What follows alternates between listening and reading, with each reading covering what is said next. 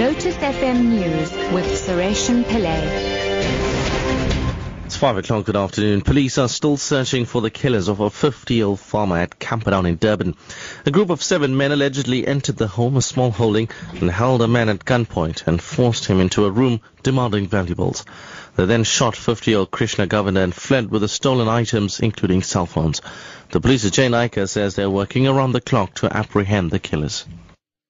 Well, in terms of the investigation, police at uh, Camperdown are investigating a case of murder and uh, robbery. It's alleged that seven unidentified suspects had attacked the uh, family at their home in the Camperdown area. The suspects robbed them of a small amount of cash as well as two cell phones. And uh, it's alleged that they shot the 50-year-old victim before fleeing and he died as a result. Well, at this stage, we can't comment too much on the investigation. It's very early stages of the investigation. Uh, the detectives from Camperdown are investigating. The defense in a human trafficking and racketeering case in the Durban Regional Court maintains that the owner of the lodge where prostitutes plied their trade did not know about their activities. Attorney Anna Nepal says the girls would usually disappear when Genshin Raghunath visited the in-town lodge. The state alleges that the lodge was used as a brothel and the women had been kept against their will. Nepal maintains they worked as prostitutes to feed their addiction to drugs and they had a choice where to take their clients.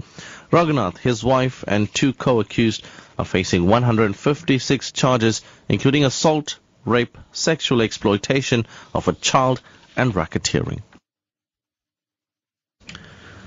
Two lawyers and a medical doctor have petitioned the Constitutional Court after the High Court ordered that they be held personally liable for some of the costs in a medical negligence trial. A woman wants 17 million rand after her newborn developed cerebral palsy. It was proved that the hospital acted negligently by failing to intervene on time. Candice Nolan has the details. At the Charlotte Maxeke Johannesburg Academic Hospital, while in the early stages of labor, there was a fetal abruption depriving the child of oxygen. But doctors only intervened two and a half hours later. The court found that the hospital acted negligently and that the Gauteng Department of Health was therefore liable. Another court also issued a cost order against the state attorney, a legal advisor, and the medical advisor in the department who took the decision to defend the claim. The court found that they should be punished because they simply could not be bothered to do their job. The Constitutional Court has yet to decide what it will do with the petition.